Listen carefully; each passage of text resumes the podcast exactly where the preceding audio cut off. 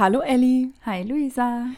Kannst du dich noch erinnern, als wir vor ungefähr einem Jahr da saßen? Ich glaube, es war bei dir in Ansbach. Mhm. Und wir uns so angeschaut haben und gesagt haben, auf, komm, wir machen diesen Podcast. Vor allem, nachdem wir bei einem Wettbewerb nicht damit gewonnen hatten mit unserem tollen Konzept. Ja, genau, das stimmt. Es war so ein kleiner Downer und dann dachten und wir so, jetzt erst recht. Ja. Und deswegen wollen wir heute mal ein Jahr äh, Revue passieren lassen. Weil wir noch da sind. Weil wir noch da sind. Und weil, weil sich vieles verändert hat. Genau, weil sich ja. sehr viel verändert hat für uns und hoffentlich auch für euch. Und äh, darüber reden wir heute.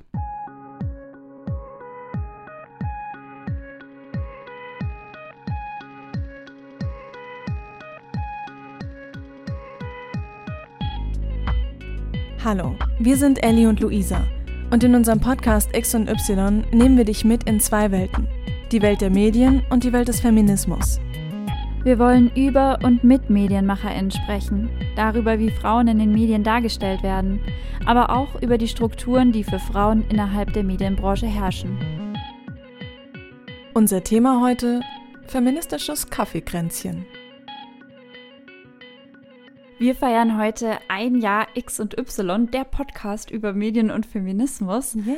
Und wollen deswegen mit einem Aufruf an euch da draußen starten. Ja, wir machen das Ganze ja in unserer Freizeit und das ist schon ziemlich viel Recherchearbeit, weil wir euch natürlich auch immer sehr hochwertigen und vor allem auch faktenbasierten Content liefern wollen.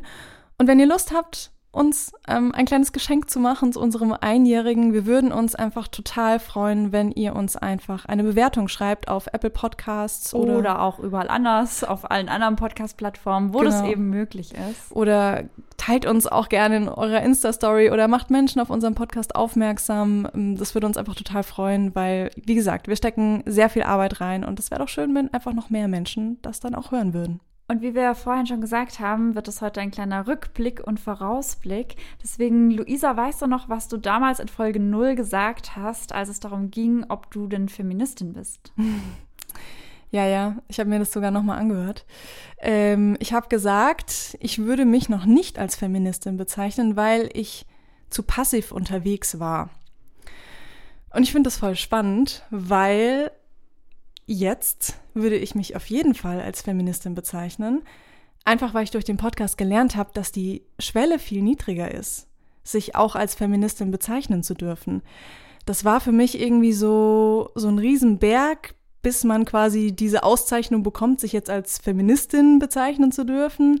Ist es aber gar nicht. Und ähm, es stört mich auch nicht, wenn ich irgendwie zum Beispiel mal vergesse zu gendern oder wenn ich in bestimmten Kreisen mich noch nicht traue zu gendern oder in irgendeiner Form damit noch Probleme habe. Das ist äh, irgendwie jetzt völlig okay und ich merke aber auch, dass ich mich über manche Dinge deutlich mehr aufrege als davor und ich finde das irgendwie voll spannend, so wie sich das gewandelt hat. Aber ja, auf jeden Fall würde ich sagen, ich bin jetzt Feministin. Voll spannend, weil das heißt, die Schwelle, dich so zu bezeichnen, ist ja niedriger geworden und nicht unbedingt die Schwelle dazu, aktiver zu sein.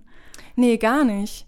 Und was ich auch spannend finde, ich habe am Anfang des Podcasts gedacht, ich müsste irgendwie so eine Gegenposition zu dir einnehmen. Ich müsste immer noch überlegen, was könnten Menschen, die ein Problem mit Feminismus, mit Feministinnen haben, jetzt dir mhm. da antworten? Mhm.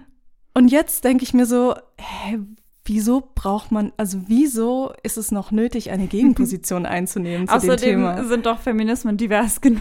Ja, das stimmt noch dazu. Aber das haben wir auch über das Jahr eigentlich gelernt, dass ja. es so ist. Ja, stimmt. Ja, du hast ja in der ersten Folge sehr bestimmt schon gesagt, du bist Feministin. Was hat sich mhm. aber für dich verändert im letzten Jahr? Ich fand das total schwer, das einzuordnen, weil gefühlt ich jetzt eine ganz andere Feministin bin und aber nicht mal festmachen kann, woran. Also ich glaube, ein Teil davon, und das ist auf gar keinen Fall alles, aber ein Teil ist auf jeden Fall, dass ich jetzt nicht mehr so emotional bin wie vor einem Jahr. Aha. Und ich glaube, ich komme manchmal aber genau andersrum rüber. aber ich habe das Gefühl, jetzt sehr viel rationaler feministisch sein zu können. Wie du auch sagst, ich kann ähm, besser für mich einordnen, wann ich welche Grenzen übertreten will oder auch nicht, wann ich Menschen ansprechen will oder auch nicht und was meine Fronten sind und welche nicht. Und das fühlt sich so viel rationaler an. Ich bin natürlich super emotional immer noch im Diskutieren, einfach weil ich das sehr gerne bin. Aber mh, hm, von einem Jahr stand ich da argumentativ wo ganz anders, glaube ich. Das heißt, um sich als Feminist, als Feministin bezeichnen zu können, braucht es irgendwie auch so, so was Festes, irgendwie Wurzeln, oder? Ja, auf, also beziehungsweise ich glaube, dass egal wann man sich als Feminist oder Feministin bezeichnet, dass es sich ja immer ändern kann und dass das auch so ein Learning für uns war. Es ist nicht so, jetzt bin mhm. ich Feministin Punkt. So, und das ist jetzt so die nächsten 60 Jahre meines Lebens, sondern, also es ist ja auch total logisch, alles ändert sich. Aber ich finde gerade dieses Jahr, dadurch, dass das durch den Podcast begleitet war, hat jetzt bei mir dieses Emotionale irgendwie ein bisschen verändert in meinem feministisch Denken und bei dir eben diese Hemmschwelle, sich überhaupt damit zu identifizieren, ohne mhm. dass du deine Handlungen so stark ändern musst, weil du merkst, wie viel schon da ist. Und das finde ich dann so spannend. Ja. ja. Weil ich vorhin ja auch gesagt habe, ne, ich lasse mich nicht auf alle Diskussionen ein, beziehungsweise ich weiß, wo ich noch nicht gendere, einfach aus dem Grund, weil die Diskussionen da vielleicht auch einfach nicht cool verlaufen würden. Ich finde das auch ganz spannend, an welchen, in Anführungszeichen, Fronten man mhm. sich entscheidet zu kämpfen. Weißt du, was ich meine? Mhm. Und, und an welchen man sich auch entscheidet, nicht zu kämpfen. Ja. Ich finde, die, also die fallen mir schon auf. Da habe ich auch manchmal so ein Gefühl von Abstumpfung. Ich glaube, mhm. das hängt auch wieder mit diesem Emotionsfaktor zusammen, dass ich dass ich mir denke, nee, die Situation hatte ich oft genug. Ich habe mich oft genug reingesetzt. Ich weiß, in welche Richtungen diese Situation laufen kann. Und da brauche ich nicht nochmal reingehen. So, das ist meine Energie nicht, nicht wert, ja. gesagt. Das heißt, du hast auch so ein bisschen herausgefunden, was du an dich ranlässt und was nicht. Mhm. Weil es gibt, also gab viele Momente bei mir, wo ich mich wahnsinnig aufgeregt mhm. habe. Und sobald es dann aber auch wirklich persönlich wurde oder ich mhm. als Luisa, die Feministin, persönlich angegriffen wurde, mhm. indirekt durch irgendwelche blöden Sprüche oder sowas, das hat mich richtig verletzt oder mhm. wütend gemacht. Also ich finde es irgendwie gut, dass es mich wütend macht, weil das zeigt mir, dass ich in dem Thema drin bin und dass ich dafür stehe. Andererseits finde ich es überhaupt nicht gut, weil es überhaupt nicht gesund ist. So. ja, es ist so ein bisschen die Diskrepanz zwischen gefestigte Haltung haben und deswegen auf den ersten Blick denkt man, ja, mit einer gefestigten Haltung kann man noch viel mehr in solche Breschen reinschlagen. Mhm. Und auf den zweiten Blick aber, wenn du eine gefestigte Haltung hast, dann brauchst du dich selber da auch nicht mehr so oft hinterfragen. Und dann denkst du ja halt dann in der Diskussion, okay, jetzt werde ich da gerade wegen irgendwas angemacht aber ich weiß ja, warum ich so denke. Und ich weiß, dass ich das nicht nur aus dem Gefühl rausmache und dass man deswegen halt gerade eben nicht mehr in die Kämpfe reingeht, obwohl man ja gefestigter dafür wäre. Ja, kann ich nachvollziehen. Gerade, gerade das mit dem Gendern ist, glaube ich, so ein Thema. Ja. Weil es, also gerade weil es so hochkocht und weil es so gern als das Feminismus-Thema hingestellt wird, gerade deswegen begebe ich mich in diese Kämpfe gar nicht mehr. Weil Sprache ist Sprache und die wird sich von ganz allein dahin entwickeln, wo sie hingehört solange wir das mit demokratischen Prozessen tun, solange wir eine demokratische Gesellschaft sind und versuchen einzuschließen, wird auch unsere Sprache immer mehr einschließen. Das ist ja ganz natürlich. Und deswegen brauche ich mich dann nicht in irgendwelche Nesseln setzen, nur weil irgendjemand meint, dass mit meinen dasselbe ist. Irgendwie.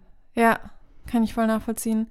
Andererseits bin ich, hadere ich damit, wie ich im Alltag noch auf Sexismus reagiere. Also da bin ich noch nicht so weit, dass ich irgendwie Menschen wirklich anspreche und sage, hey, das, was du gerade gesagt hast, das war sexistisch und das hat mich verletzt und ich erkläre dir jetzt auch warum. Obwohl du es da gerne würdest. Ja, genau. Da würde ich total, da, da, da denke ich das und ich habe irgendwie auch alles im Kopf parat und denke mir so, ja, genau so müsste ich das jetzt sagen.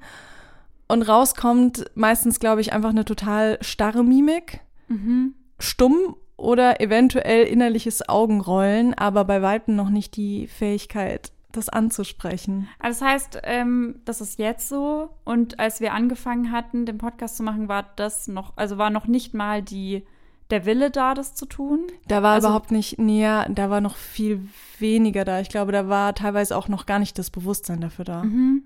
Ja, ich glaube, dieses Hadern gehört auch irgendwo dazu, zu diesem also lernen, einfach feministisch zu denken, weil ich finde, das feministische Denken ist einem ja nicht gegeben. Allein mhm. wie man halt sozialisiert wird und in seiner Geschlechterrolle steckt oder auch von der Gesellschaft da halt wahrgenommen wird, das ist nicht selbstverständlich, dass man sich dann sofort davon frei macht, sondern das ist halt auch einfach ein Learning. Und ich hadere zum Beispiel gar nicht mit diesen kleinen Momenten, sondern ich hadere manchmal mit diesem großen Blick, dass ich mir denke, Feminismus ist halt ein Thema, um unsere Gesellschaft gerechter zu machen und es muss immer mitgedacht werden.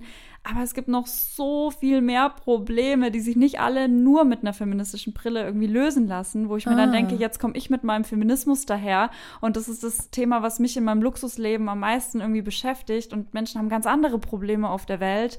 So, da habe ich ja. eher so, wenn ich so groß denke, so, dann ist bei mir Feminismus und Klimawandel irgendwie so die zwei Themen, die mich mhm. beschäftigen mhm. für unsere Gesellschaft.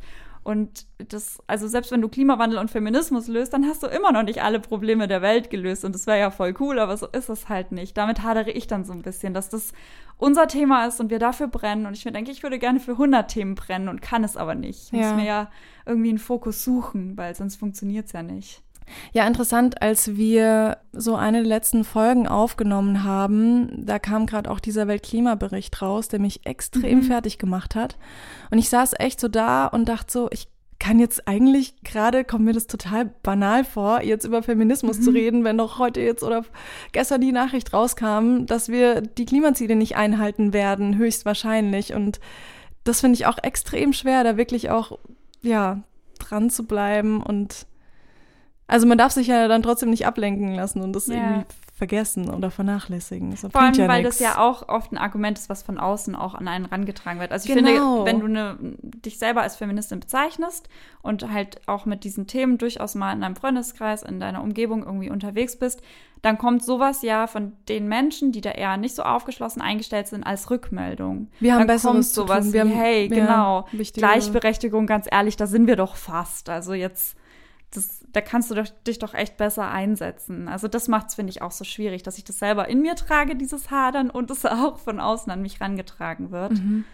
Ähm, Aber haderst du auch, also wir sind ja beide mittlerweile auch dadurch, dass wir uns auf Instagram einfach eine krasse Feminismus-Bubble aufgebaut haben oder in den sozialen Medien, sind wir ja beide so ein bisschen in dieser Feminismus-Bubble drin. Mhm. Haderst du ja. innerhalb des Feminismus. Oh, komplett. Ich finde, gerade auf Instagram gibt es so viel zu hadern, weil Feminismus, und das haben wir ja auch immer wieder gehabt, der, also man sollte Feminismen sagen, aber ich habe es immer noch nicht in meinen Sprachgebrauch aufgenommen. Aber mhm. es ist so vielfältig, für was Feminismus stehen kann, für was sich Feminismus einsetzt, was für Grundwerte da mitschwingen. Schon klar, Gleichberechtigung für Geschlechter in irgendeiner Art und Weise, aber das kann einfach so viel bedeuten. Und gerade auf Insta ist diese Diskussion und diese Deutungshoheit um Feminismus so hart umkämpft. Und ich bin eher so der Typ Mensch, ich folge zwar natürlich vielen FeministInnen und das ist schon irgendwie eine große Bubble, aber ich folge da schon auch FeministInnen, mit denen ich nicht, mit deren Meinungen ich nicht einverstanden bin oder, oder wo ich einfach Punkte habe, ja, wo ich einfach nicht mitgehe, wenn es zum Beispiel darum geht, wie interpretiere ich Wirtschaft, wirtschaftliches Denken im Feminismus oder Kapitalismus oder so. Da gibt es ja ganz verschiedene Ansätze. Und also ich finde das so schwer mit dem Feminismus selber, manchmal mich zu identifizieren, wenn ich mal wieder feststelle, dass es den Feminismus nicht gibt, sondern halt Feminismen. Ja. Und dann, mhm. wo ist da mein kleiner, kleiner, aber feiner Platz in diesem ganzen Rambazamba? Ja. Also ich tue mir tatsächlich schwer damit, irgendwie, obwohl wir da ja auch dazugehören, äh, dass Feminismus so on vogue ist oder dass es so mhm. modern ist oder in ist, dass Firmen sich damit in Werbungen brüsken und, und viel darüber irgendwie berichtet wird, manchmal falsch, manchmal oberflächlich. Und ähm, letztens habe ich nämlich auch ein Interview gehört mit einer Feministin, die über ihr neues Buch gesprochen hat. Und die hat dann gesagt so, also ich habe ja total das Problem damit, wenn man von starken Frauen redet. Und eigentlich ist es so ein Ding, was in vielen Feminismen einfach so ein Punkt ist. Mhm. Starke Frauen sagt man nicht, weil man ja dann davon ausgehen müsste, dass das ist was Frauen von Grund auf erstmal nicht stark sind. Mhm. So. Und wenn Menschen dann sich quasi solche Sachen zu eigen machen, da komme ich überhaupt nicht drauf klar, weil ich mir denke so, nee, das finde ich nicht cool, wenn dann irgendwie solche Sachen, die schon längst im Feminismus oder in den Feminismen Konsens sind, dann plötzlich so als die eigene krasse Meinung verkauft werden, die dann mhm. so perfekt auf irgendwelche Insta-Zitatkacheln draufpassen. Also du würdest dir wünschen, dass da man mehr die Bewegung als sich selber in den Vordergrund stellen Ja, genau. Würde. Ja. Genau das machen die Feminismen ja aber so schwer, ne? Dass jede feministische Strömung einfach ihre eigenen Heiligen hat und zu ihren eigenen Menschen aufguckt, die dafür stehen Und es halt nicht so diese eine große Leuchtfigur, so eine Luisa Neubauer oder eine Greta Thunberg gibt, Äh, die für die Feminismen als Ganzes stehen. ja, verstehe ich. Es ist ja auch wichtig, dass es diese Menschen gibt und so. Und die, also. Deswegen gibt es ja auch uns. genau, und im Endeffekt, genau, das, das wollte ich ja auch sagen. Wir sind ja auch irgendwo drauf angesprungen, dass uns das Thema halt so oft begegnet ist, dass wir irgendwann gesagt haben, okay, dazu braucht es einen Podcast, weil es gibt auch Menschen, die das interessiert, weil Feminismus halt gerade immer moderner wird. Ich habe aber halt Angst, wenn Feminismus als ein Trend angesehen wird, dass er irgendwann vorbei ist. So, weißt du? Ja, das passt ja auch ganz gut dazu, was sich ja auch ähm, verändert hat jetzt über das Jahr. Wir hatten vor zwei, drei Wochen unseren ersten Vortrag, den wir gehalten haben als die Hosts von X und Y. Grüße gehen raus an die Frankenwarte in Würzburg. Danke, dass ihr uns hattet. Und da war unter den Gästen eine Frau, die, ähm, ich weiß nicht, vielleicht also über 60 auf jeden Fall war Ja. und meinte, dass sie einfach schon so lange kämpft und wenn sie jetzt unsere Themen hört, dann denkt sie sich, oha, da habe ich schon, als ich 20 bis 30 war, irgendwie drüber geredet und drum gekämpft, so wie können wir Sprache gerechter machen, was ist mit Gender Care Gap und Gender Pay Gap und wie sie nicht alle heißen. Und auch in den Medien, also wie Und die Medien drüber berichten. das fand ich Medien, total genau. verrückt. Vor, keine Ahnung, 40, 50 Jahren war das schon so. Also, wo man sich dann auch fragt, oh fuck, jetzt haben die da schon damals darüber geredet und wir tun das nur auch wieder. Sind wir auch nur ein Teil eines Trends, der wieder veräppt und irgendwann wieder anschwillt und irgendwann wieder veräppt. Ja. So, wo kommen wir denn dahin? Mhm, Ist auf jeden Fall ein harter Thema. ja. Und wenn wir uns das Jahr rückblickend anschauen, haben wir ja auch nicht aufgehört, mit den Medien zu hadern und mit den Medien, die wir konsumieren oder die bewusst vielleicht auch nicht konsumieren. Was hat sich da für dich verändert oder was waren so Erinnerungen? Ich glaube, das ist ähm, ähnlich wie das, was ich ganz am Anfang gesagt habe, so emotional so eine kleine Abstumpfung, wo ich nicht ganz Ja. weiß, ob es gut oder schlecht ist. Aber ich, also ich habe schon diese Momente, dass ich mich einfach freue, wenn ich in Medien sexistische oder feministische Momente entdecke und das einfach so viel besser und anders einordnen kann als noch vor einem Jahr, weil ich mir Ja. denke, ah, wir haben uns in der Werbungsfolge mit Gender Marketing auseinandergesetzt. Ich weiß jetzt, was das ist und ich kann das einordnen und ich kann das auch erklären, wenn jemand mit mir das anschaut. Ja. Und wir haben auf Social Media uns dieses Thema angeschaut, so welche Strukturen führen denn dazu, dass Nippel zensiert sind. Und wir haben uns Journalismus angeschaut, inwieweit da einfach diese Hierarchieebenen, die nach oben hin immer männlicher werden, dazu beitragen, welche Medien am Ende dabei rauskommen.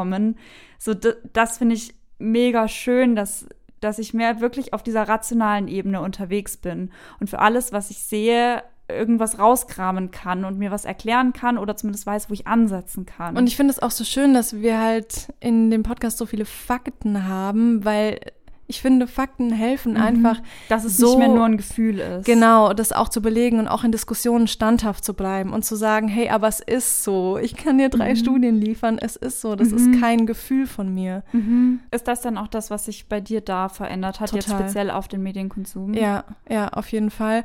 Und auch, also wirklich, ich weiß nicht, ob vor eineinhalb Jahren ich mich darüber aufgeregt hätte, wenn eine Zeitung Ehedrama schreibt in der Überschrift, dabei wurde eine Frau ermordet. So. Mhm. Und jetzt bin ich wirklich einfach nur wütend, wenn ich das so lese und denk so, nein, nennt's beim Namen, nennt was es ist. Es ist kein Drama, es ist einfach ein Femizid, ein Mord. Mhm. Solche Geschichten, also ich bin deutlich sensibler geworden, wenn ich irgendwie Überschriften lese oder wenn ich Teaser lese, einfach um so zu verstehen, so was steckt dahinter. Ich schaue öfter drauf, hat es ein Mann geschrieben, hat es Mhm. eine Frau geschrieben, so einfach so diese ganze Analyse läuft irgendwie ganz anders in meinem Mhm. Kopf. ab. Welches, welches Medium ist es auch, von dem eben Ja. der Artikel oder der Film oder was auch immer kommt? Ja. Weil da merkt man, finde ich, auch so, dass das einfach eine Rolle spielt, ob ein Artikel von einem, sag ich mal, eher konservativen Spiegel kommt, von einer eher freigeistigen Zeit. Also ohne diese, diese Adjektive wertend zu meinen, sondern es macht einfach einen Unterschied, Mhm. was für ein Wertekonstrukt hinter einem Medium steht, hinter einem Medienhaus. Ja. Hast du irgendein Beispiel, was dich jetzt irgendwie, ja, positiv oder negativ berührt hat aus den Medien? Mm, ja, ich begebe mich ganz gern rein in Momente, wo ich feststellen werde, dass da was zu finden ist. Und zwar gibt es immer mal wieder so im Supermarkt, gerade Schulanfang und wenn es um Schule geht, für Kinder Sachen für Mädchen und für Jungen, Mhm. Zum Beispiel gab es letztens zur Einschulung so Bücher, wo du dann so reinschreiben kannst als kleiner Erstklässler, kleine Erstklässlerin, so, das habe ich, ähm, das kann ich schon, meine Eltern sind deswegen stolz auf mich, an meinem ersten Schultag hat mich begleitet, Punkt, Punkt, Punkt, kann man alles so ausfüllen. Mhm. Und da gab es halt in dem einen Supermarkt ein Buch für Mädchen und ein Buch für Jungen. Ich war total natürlich unemotional und sehr rational auf meiner Feminismus-Schiene unterwegs und schlage diese Bücher auf, weil ich erwartet habe, dass sie total unterschiedlich sind. waren sie nicht. Die waren sau ähnlich, aber in der Aufmachung unterschiedlich. Jungs waren eher so zackig und blau und bei Mädchen war alles eher so rund und pink designt. Mhm. Und als es darum ging, so was sind meine Hobbys, stand, da war, glaube ich, nur eine Sache unterschiedlich. Bei Jungs stand als Hobby, was man so ankreuzen konnte, Pommes essen und beim Mädchen stand Pony spielen. Nein. Und ich denke mir so, was? Ihr designt zwei verschiedene Bücher und macht die Inhalte aber gleich und doch wieder nicht. So, wo ist wer, wann, wie abgebogen? Also ich, ich kann mich da so richtig reindenken dann, dass ich mir so denke, so einer kleinen Erstklässerin verbietest du jetzt als Hobby Pommes essen zu haben, indem du es in ihrem Universum nicht auftauchen lässt und sie das also nicht mitbekommt, dass das ein Hobby für sie sein könnte. Aber was ist doch für ein random Vergleich Pommes und Pony? Ja, also einfach komplett. mal bei P gesucht und so, okay, für ja. Jungs passt Pommes. Wir könnten auch Pirat nehmen, aber wäre zu einfach. genau. Oh Mann. Ja. ja. interessant. Okay, spannend. Ich habe jetzt gar nicht damit gerechnet, dass du irgendwie mit Büchern oder Freundschaftsbüchern. Ja, wir müssen unbedingt noch Kinderliteratur als ja. Thema für eine Folge machen. Ja, das ja, steht noch aus, weil das ist so, so spannend. Ja, interessant. Also ich muss sagen, mich catchen doch am meisten Filme. Mhm. Also das ist so das, also auch bei unserer Filmfolge und so habe ich irgendwie voll viel von dir gelernt und habe auch wirklich seitdem. Aha. ja. Ähm, ich war jetzt am Freitag mit einer Freundin in Promising Young Woman mhm. und ich bin aus diesem Film raus schockiert, inspiriert, aber vor allem irgendwie habe ich so eine total interessante Erleichterung gespürt, dass endlich mal jemand das Thema Vergewaltigung so nimmt, wie es ist, das so darstellt, wie es ist und das einfach nicht verschleiert und das einfach aus Frauensicht erzählt. Mhm so viel, wir haben ja ganz viel über den Male Gaze geredet. Weil du das auch nicht erwartet hattest. Genau, dann. doch, ich hab's erwartet, aber nicht so krass. Also ich, weil ich es mir nicht vorstellen konnte. Du siehst gerade voll glücklich aus. Ja, nee, das war wirklich, also es war voll das Aha-Erlebnis. Ich dachte, das, sowas habe ich einfach wirklich bei Filmen noch nie erlebt und, und konnte mir nicht vorstellen, wie ein Film aussieht, der mit ganz, ganz, ganz wenig Male Gaze auskommt. Und das, obwohl du jetzt, seit wir die Folge gemacht haben, so krass drauf geachtet hast. Ja, genau, genau.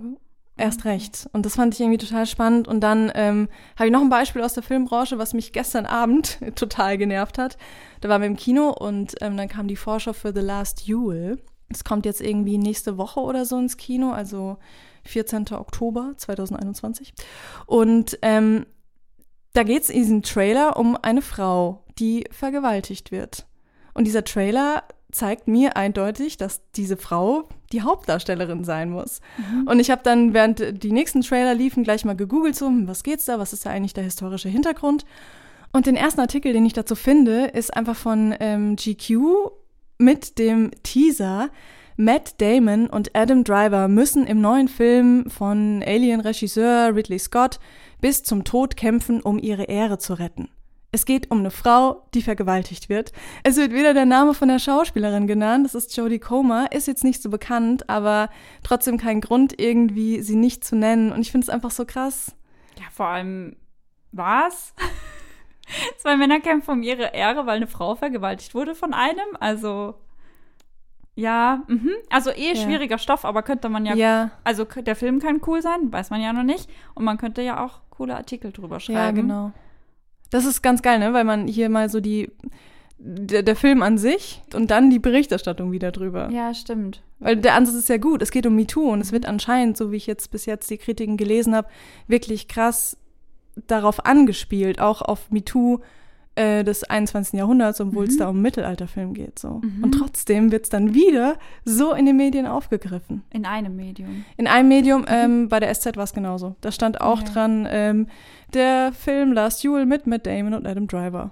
Okay. Ja, weil man die halt kennt. Aber das ist dann so ein Teufelskreismoment wieder, dass natürlich, wenn Patriarchat nun mal nichts ist, was man verleugnen kann, ist es halt da. Es ist einfach geschichtlich bedingt, dass Männer eine gewisse Vormachtstellung in bestimmten Bereichen haben.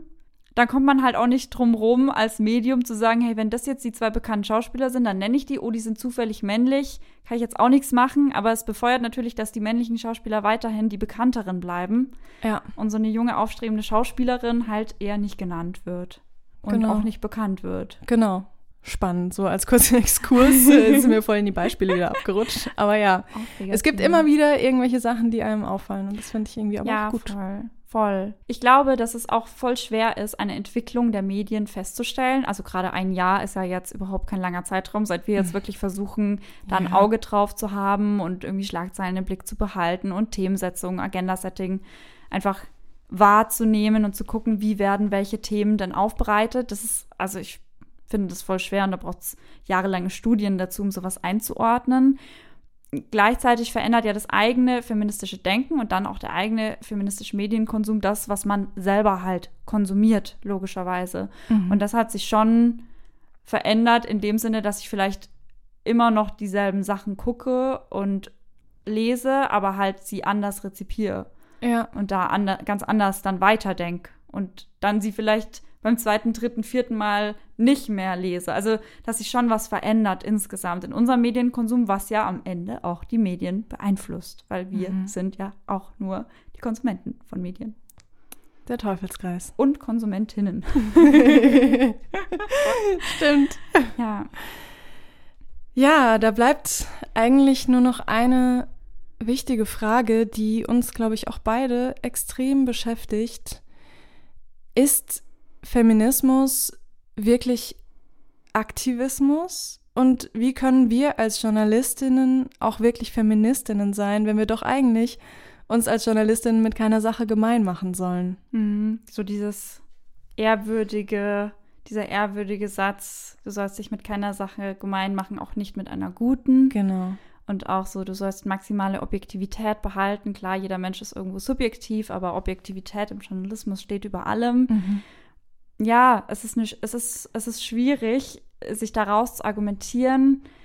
Ich finde, ein ganz spannender Ansatz, ähm, den ich zuletzt gelesen hatte, ist äh, von Bernd Ulrich. Das ist ähm, stellvertretender Chefredakteur der Zeit Mhm. wenn mich nicht alles täuscht. Und der hat in einem Buch quasi mit Luisa Neubauer ein Gespräch geführt, also in Buchform und sich über ganz viele Themen ausgetauscht.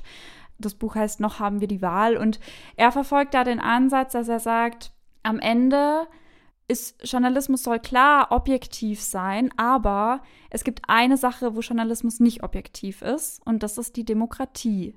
Der Journalismus ist ja dafür da, für demokratische Grundwerte einzustehen, sowas wie Pressefreiheit, Meinungsfreiheit, ähm, und unterstützt ja diese Demokratie. Also es ist quasi so, dass JournalistInnen aktivistisch für Demokratie unterwegs sind. Und wenn man jetzt Feminismus als demokratischen Grundsatz begreift, so wie wir, dass wir sagen, es muss, eine, eine Demokratie muss es schaffen, feministisch zu denken. Sie muss es schaffen, Geschlechter mitzudenken und darüber hinaus Menschen gleich denken zu können. So, das, das ist das Ziel. Dann muss man auch sagen, wenn Feminismus ein demokratischer Grundsatz ist, dann darf man auch feministischen Journalismus machen. Weil Journalismus am Ende nur bedeutet, dass man sich aktiv für Demokratie ja auch einsetzt. Wow. Soll ich es nochmal aufschreiben? Ja, krass. Okay. War das verständlich? Ja, ich das find, war das verständlich. ist echt so ein das ist kleiner sehr klug, Brainfuck. kluger Gedanke. kommt nicht von mir. Props an Bernd Ulrich. Aber ich finde, also Mhm. da kann man bestimmt auch wieder dagegen argumentieren. Und Bernd Ulrich kommt selber, ähm, was ich gefunden hatte, in seiner Jugend war er für die Friedensbewegung aktiv und er hat schon mal bei den Grünen gearbeitet und so. Das hat alles auch so einen aktivistischen Ansatz, den er Mhm. anscheinend, also zumindest als junger Mensch hatte. Und dann ist er eben Journalist geworden und so. Also natürlich ist da quasi ein Mensch, der irgendwo Aktivismus anscheinend in sich getragen hat, als junger Mensch und vielleicht ja immer noch trägt, der natürlich diesen, diesen Teil von sich als Journalist ja auch weiterlebt. Wir sind ja auch JournalistInnen, sind Menschen, ja. logischerweise. Aber ich finde das einen ganz spannenden Ansatz. Das war mhm. bisher der, der mich am meisten dazu gebracht hat, zu sagen, ja, ich kann sagen, dass ich Feministin bin und ich kann sagen, dass ich Journalistin bin. Beides das, gleichzeitig. Genau, das steht sich nicht im Weg. Ja. Ich muss da kein Oder. Ich muss nicht sagen, heute bin ich das und morgen bin ich das. Und ich glaube, dass es manchmal Journalisten und Journalistinnen gar nicht wirklich bewusst ist, dass sie gerade feministisch berichten. Zum Beispiel bei Corona. Corona konnte man sehr gut medizinisch beleuchten, wirtschaftlich auch, aber auch mit einem oder aus einem feministischen Blickwinkel heraus, indem man eben mal geschaut hat, wie geht's eigentlich den Frauen oder den Elternteilen, die jetzt durch Corona wieder mehr zu Hause waren und dadurch vielleicht in ihrer Entwicklung als Karrieremensch wieder zurückgeschmissen wurden? Und es ist vielleicht manchen gar nicht bewusst, aber auch das ist ja feministische Berichterstattung. Mhm, guter Punkt, auf jeden Fall. So, jetzt haben wir wieder sehr viele Themen angeschnitten, euch wieder hoffentlich viele Denkanstöße mit auf den Weg gegeben. Wir haben ja auch davor schon auf Instagram so ein bisschen rumgefragt, ne, was sich für euch verändert mhm. hat, seitdem ihr den Podcast hört. Und ich fand da ganz schön, dass die Antworten sich ähnlich waren. Also mhm. wir hatten so ein bisschen konkret gefragt und es kam aber nichts Konkretes, keine, keine Beispiele, keine Situation, sondern mehr so ein, hey, danke für die Denkanstöße, ähm, ich oder wir diskutieren seitdem anders, hey, ich versuche jetzt manchmal euren Blickwinkel so ein bisschen mitzunehmen. Also es kam mehr so dieses mein Gefühl ändert sich so ein bisschen. Ich bin ein bisschen achtsamer unterwegs, was die ganze Thematik Feminismus, Feminismen angeht. Und das fand ich irgendwie ganz schön. Das fand ich viel schöner als konkrete Beispiele. Ja, voll. Mich hat's auch total gefreut. Also, falls ähm, uns jetzt noch Leute zuhören, die uns vielleicht nicht auf Instagram folgen, ihr könnt uns auch gerne eine Mail schreiben an hallo@x und y-podcast.de oder uns einfach auf Instagram folgen. Wir freuen uns immer über Geschichten von euch. Und folgt uns nicht nur auf Insta, sondern abonniert uns auch gerne auf der Podcast-Plattform eurer Wahl. Dann verpasst ihr nämlich auch keine neue Folge von uns. Und ja, erzählt natürlich gerne allen Freundinnen und Freunden von diesem Podcast, die das Thema Feminismus und Medien auch interessieren könnte oder eurer Meinung nach so sogar interessieren sollte. Macht's gut. Ciao.